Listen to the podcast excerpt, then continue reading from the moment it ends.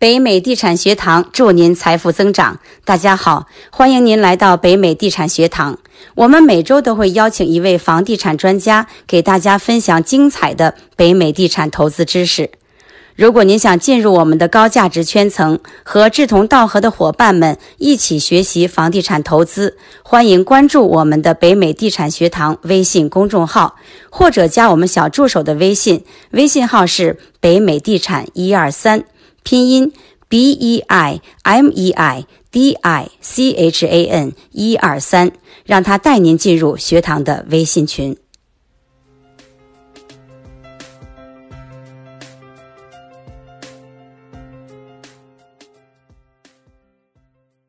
北美地产学堂祝你财富增长。又到了每周嘉宾分享的时间。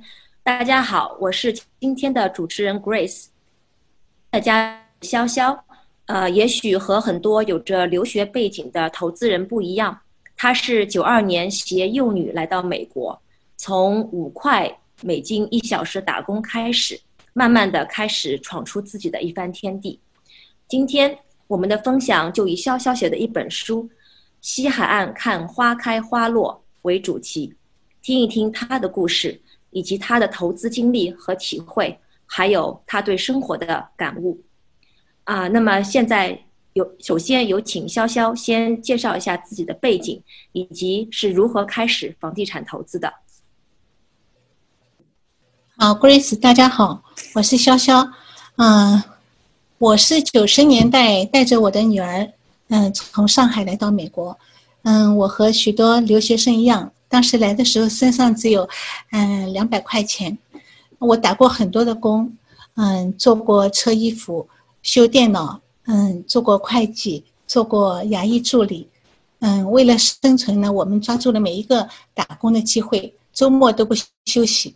然后我就是努力的赚钱、省钱、存钱，为了一份在美国生活的一份安全感。所以我呢也很希望，不知道自己是不是会能够在美国有一栋房子哈。当时，那有一个房子是可以让自己住到永远，就是永远不会。有人在赶我们走，没个地方住哈。那么在美国这段时间呢，我觉得我很幸运。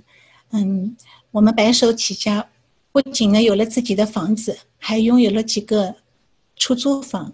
那我呢不是投资的专家，对吧？我只能讲讲我自己的买房子的经历。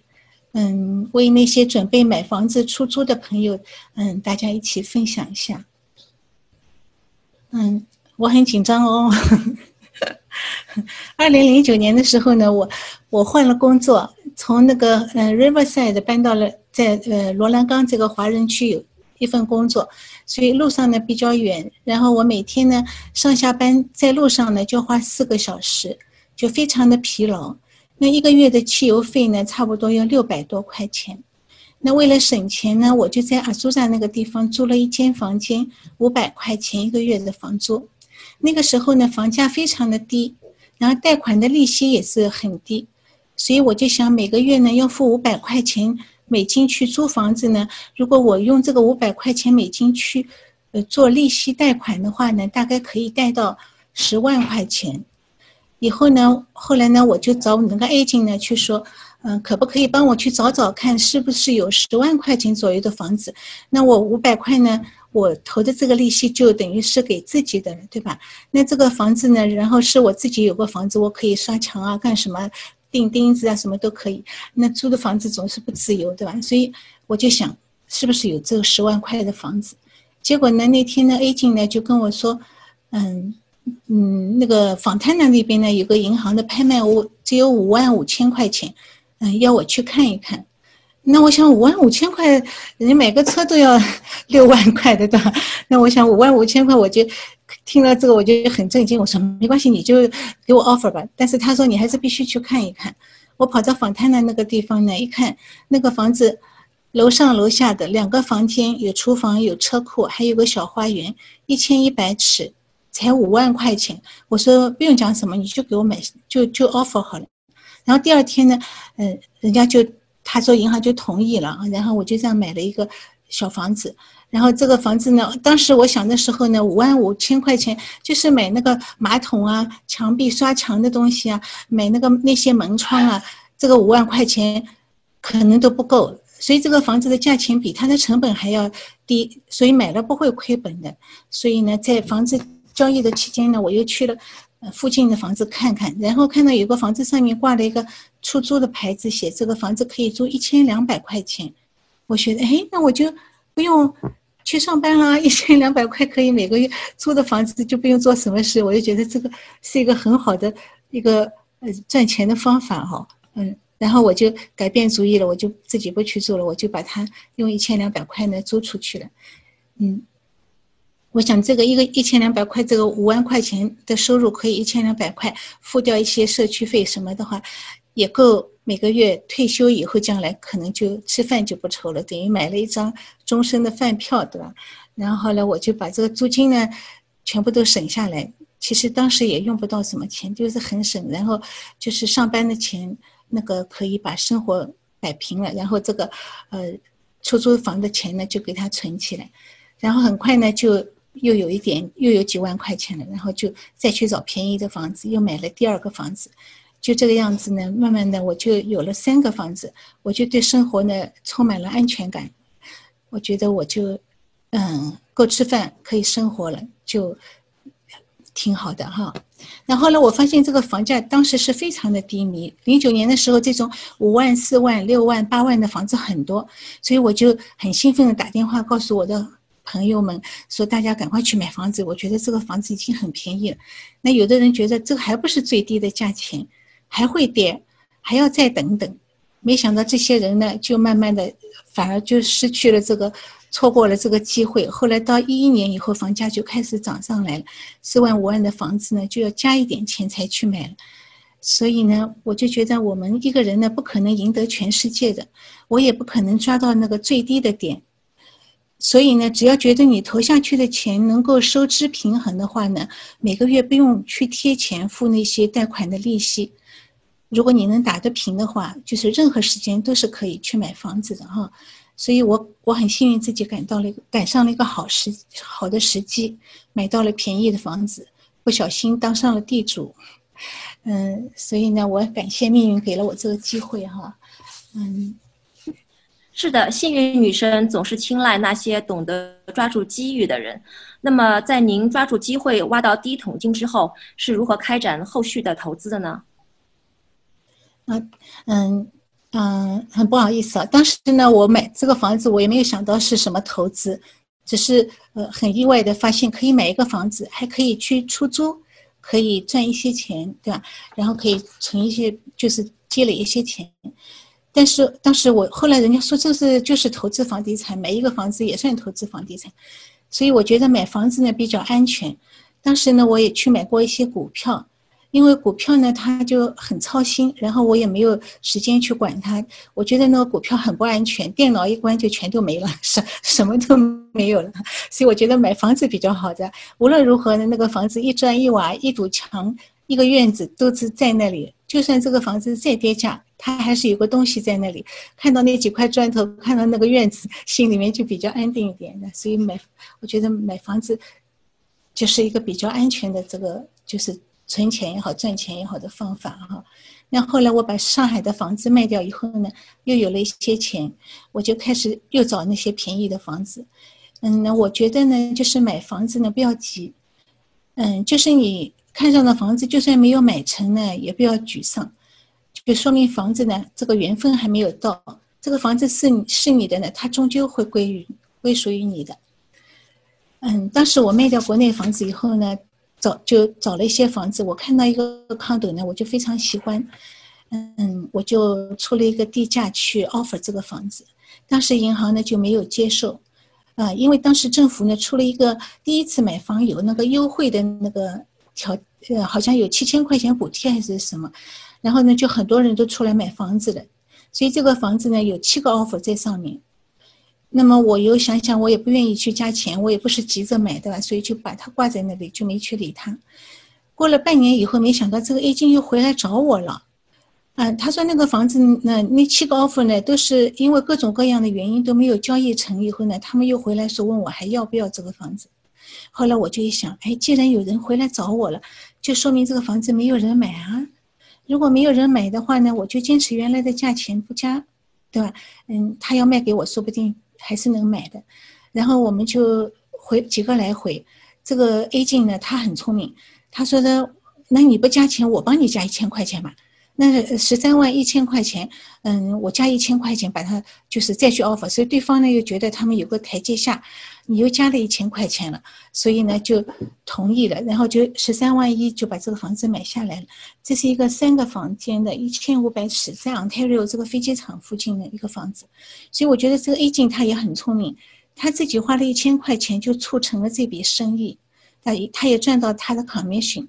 如果大家都死。卡在那边的话，这个房子可能我也我也弄不到了，对吧？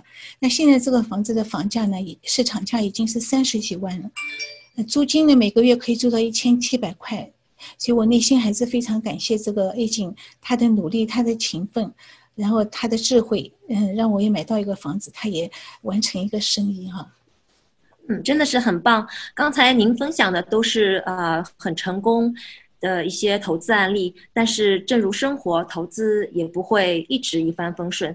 那么，您是否遇到过出租房出租率比较低下的情况呢？在那种情况下，您又是如何解决的？嗯，谢谢 Grace 提问哈。嗯，我我觉得呢，在美国一件事是很神奇的地方。这个美国这个环境呢，就是一个自由的环境，然后每个人只要你尽情的努力，嗯。你要想做的事情呢，都会成功，嗯，然后呢，我我买了第一个房子以后呢，嗯嗯，非常的紧张，因为我我那个时候那个电脑公司呢也是生意非常不好嘛，就觉得随时可能会失业的，所以我又担心失业，又担心这个房子万一租不出去的话，我就没有钱，没有足够的钱付贷款，那个房子不是就变成一个很很危险的事情，一大笔钱放下去啊。那个房子就在 UC Riverside 那个附近，如果一个月我收不到租金的话呢，我就要赔自己的钱去付贷款，我的压力就会非常大，我也坚持不了多久的那那个状况，所以我就很担心，然后我就去想到要把这个房子去出租呢，我就到大学的那个食堂啊，他们规定的地方啊去贴那个租金，呃，去贴那个租房租房的那个广告。就把这个房子呢租给学生，嗯，因为学生呢他们是不太会拖欠房租的，都是父母支支持他们的，对吧？所以呢，就算房子有空的房间呢，也不会影响到整栋房子都收不到房租。嗯，由于这个房子呢分租给不同的学生，那个客厅啊、厨房啊，就是一个公共的呃地方。嗯，所以我呢有我自己房东有权利呢，就是随时都可以进去。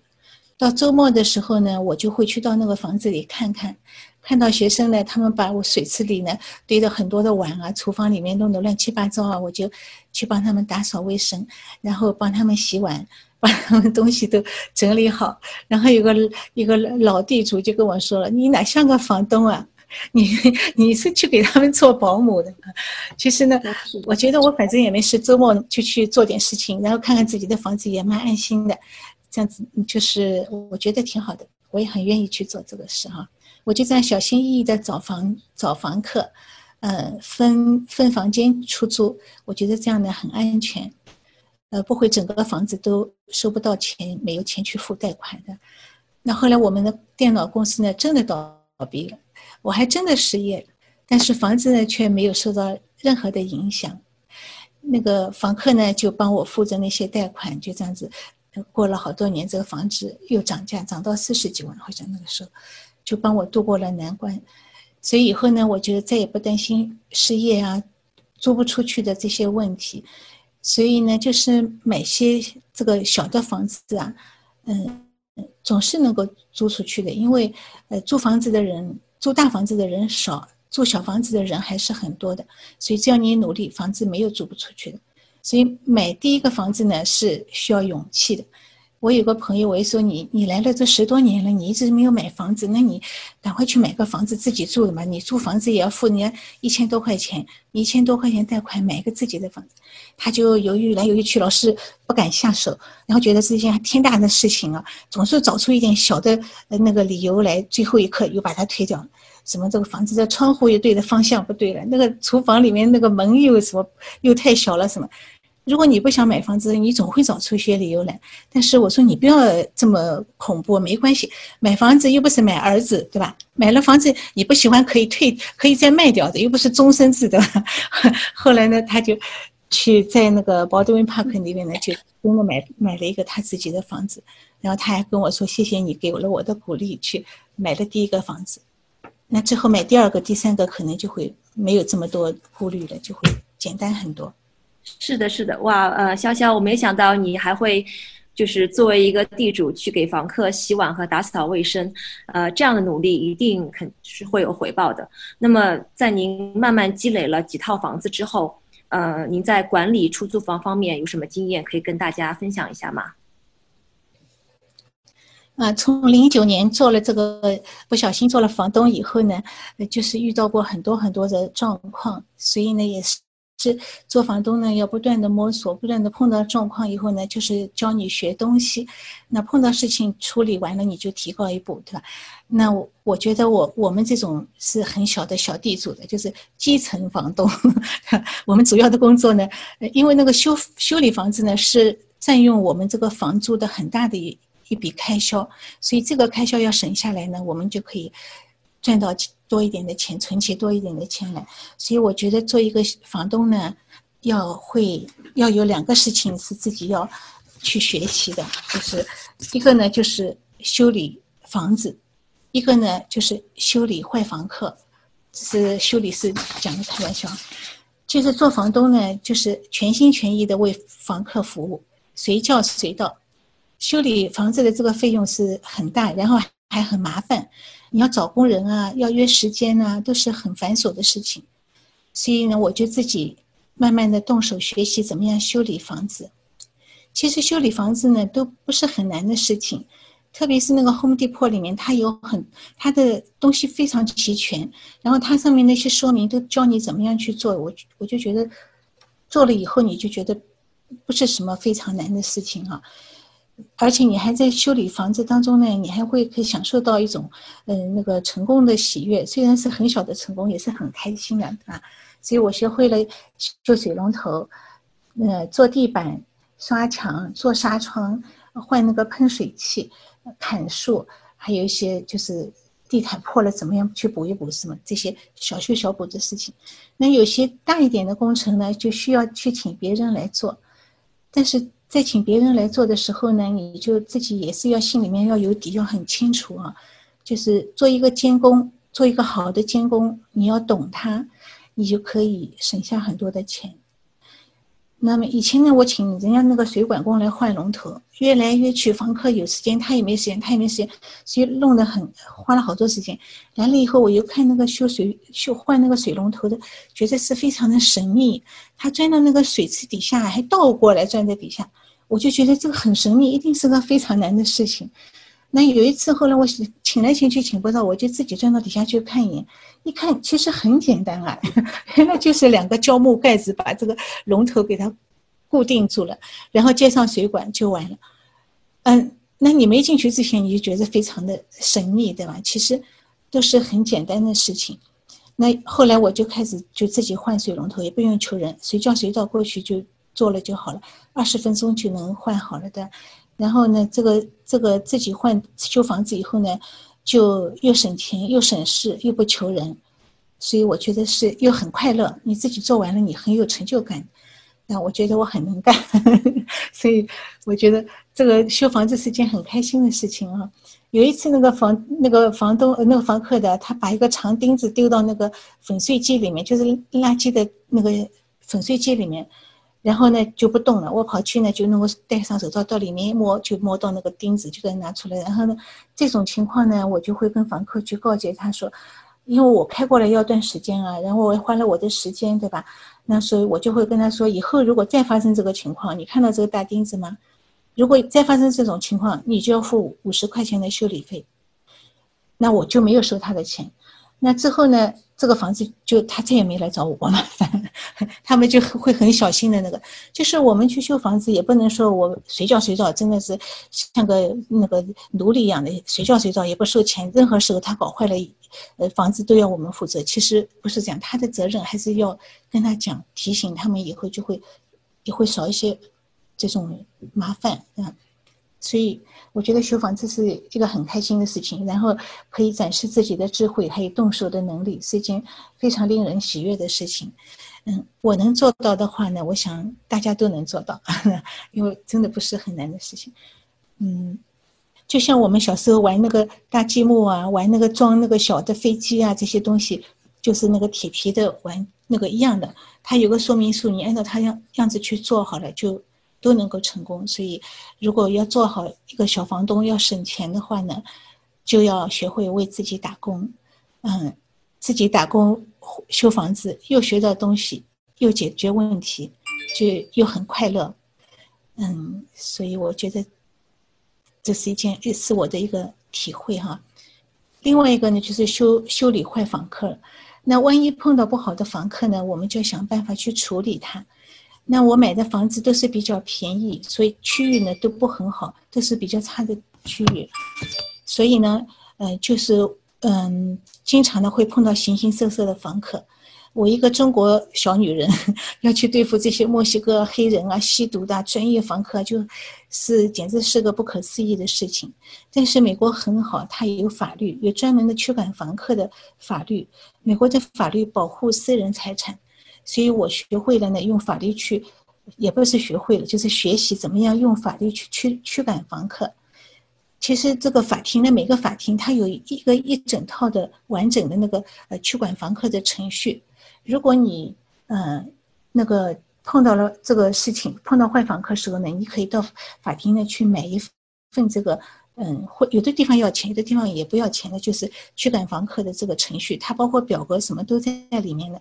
然后还有一个方块表，按照方块表的指示呢，一步一步的去做，最终呢，你就一定能把房客赶走。嗯，赶房客的关系呢，永远是房东赢，不可能把房子 判给房客，对吧？所以呢，嗯，但是你在跟房客周旋当中呢，心里呢又一定要强大，要沉着，不要因为这个房客在里面，你又赶弄不知道明天的状况，你会心理压力很大，就不要影响到自己的正常的生活。嗯，最近呢，加州又通过一个新的法，大家好像都看到了啊。那个对驱赶房客又有一些，每个地区呢有一些新的不同的那个规规定，所以呢，我们要做驱赶房客的这个事情呢，要少走弯路呢，就要经常的学习，要知道。外面的行情跟新的法律有什么规定？就是赶房客当中的一个最大的体会，就是在这个时赶房客的期间呢，你特别体会到就是时间就是金钱，越快越准确的赶走他，我们就损失就越少。所以我遇到过各种各样的恶房客，也经历了很多这个法庭，各个去了好多个法庭赶房客。如果真的自己觉得难到一个程度的时候呢，还有很多的律师也是可以帮我们的。所以。嗯，就不用怕碰到坏房客，啊？然后我写了一些就是关于赶房客的这个文章，在《世界日报》也也登过很多，然后我就把它集中起来呢，就出了一本书。那以后再说好了。呃，非常感谢潇潇。呃，如此详细的呃分享一下，作为一个基层地主如何修理房子和修理房客的一些经验。呃，在这里跟大家提一下，就是潇潇在文学城有一个博客，就是登录了不少他之前就是做房东的一些一些呃真实的经历，然后现在点击率已经一百多万了，所以欢迎大家啊也可以去看一看。嗯，然后呢，就是我们在这个分享过程中，呃，除了这些经验之外，那潇潇也有非常多的一些呃体会，呃，来跟我们分享一下。嗯，我们就是因为我们是靠打工赚钱省钱，所以呢，就是很小心翼翼的去做这件事情。我我我觉得我们赔不起钱啊，所以我我就。我们就经常交流的时候呢，就会呃有一些小的体会。那么我前几天呢，在一个快餐店碰到一个女女的女老板，跟她谈得很投机。我们呢都不是那种资金很雄厚的人，我们都是继承地主一类的人，所以我们呢都一直认为，就是投资房房产房买房子呢要分散买，如果是投资房的话，就是量，嗯为主，那个质为辅，嗯就是嗯分散买小房子。那我也看到过一个朋友买了大房子投资失败的那个例子啊，那个人呢是一个台湾的，嗯台湾来的一个。那个电脑零件商的一个小老板，他从台湾来的时候呢，有个自己住的房子，大约是二十三万的价值。后来呢，他又贷款买了一个二十七万的一个 condo，那也是零九年的上下的时候，房价非常便宜的时候，他就租给了四个房客。那二零零六年的时候呢，房价就飙升上去了。然后豪宅呢翻的这个利润啊，看上去很雄厚，一百万的房子就变两百万，所以他一看，哎，我投一百万可以变成两百万，他就认为房子越大呢，涨涨值就越高，赚的呢就越多。后来他就把他的公寓呢卖掉了，卖了大概五十多万，五十万左右。他又把他自己那个小房子住的房子呢，又去净值贷款贷了，嗯，大概几十万块钱，然后他就到那个。就是 Diamond Bar 的那个，就是康群那个里面，都是大豪宅的地方呢。他就去买了一个一百八十多万的一个豪宅，但是豪宅呢是很难出租的。然后后来这个房子呢又开始跌下来了，跌到零九年的时候，这个房子就只有一百三十万。他的公司呢又就是电脑公司又没做得好，然后就就没就更新，跟着电脑这个更新呢又又跟不上，然后的这个电脑公司又关闭了。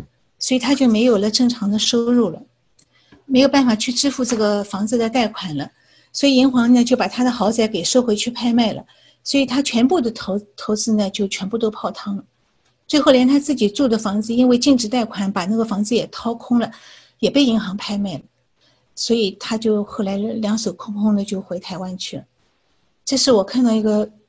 嗯，唯一的一个失败的这个例子，所以我们就觉得房子呢，像他原来卖买的那个 condo 啊，租了四家人家，你不可能同时租不出去的，所以只要有三家人家租出去，你还是能够打平。他这个大豪宅租不出去，就他等着这个大豪宅涨价，结果人家大豪宅没有涨价，然后就彻底的失败了。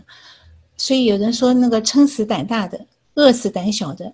这个胆大呢，也要有智慧在里面，对吧？要有智慧跟知识。你的预测的失误呢，会给你带来很大的风险。我们打工呢，赚钱不容易，所以我我就觉得，这种冒险的事情 我就不敢做。如果我要买一个房子呢，我就会打电话问好几个人，问那些买房子有经验的人，嗯，这个房子要不要买啊？状况怎么样啊？然后最后呢，由我自己来做一个决定。一旦做了决定呢，是我自己的责任。输赢赔赚，都不会去怪罪任何人，因为没有任何一个人能为你的决定去负责任的，对吧？对，呃，您刚才谈到就是买投资房要分散买，量重于质。那么对于自住房呢，是否是质重于量？呃，我我觉得呢，自住房呢不需要买的很大，但是你可以把它豪华的去装修。布置温馨，享受自己的生活，因为生活是自己的，我们不需要秀给别人看的。房子大啊，什么？勤俭节约是一件好事，就不等于勤俭节约不等于我们就贫穷的。那个巴菲特说过的，一个笼子，一只鸟。据说他现在呢，还依然住在当年三万块买的那个房子里面。就每一个创业者呢，他都有一个艰苦的奋斗的过程。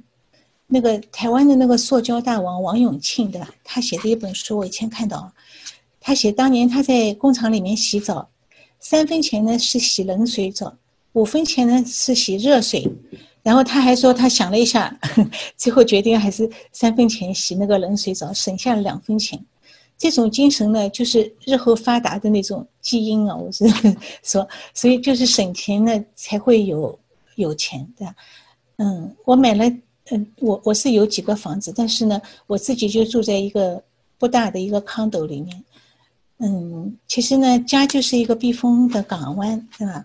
温馨温馨为重，不是给别人看的。回到家就是，嗯，你要觉得很舒服、很放松就可以了。嗯，所以呢，就算一个人再有钱，也不可能把全世界都买下来，对吧？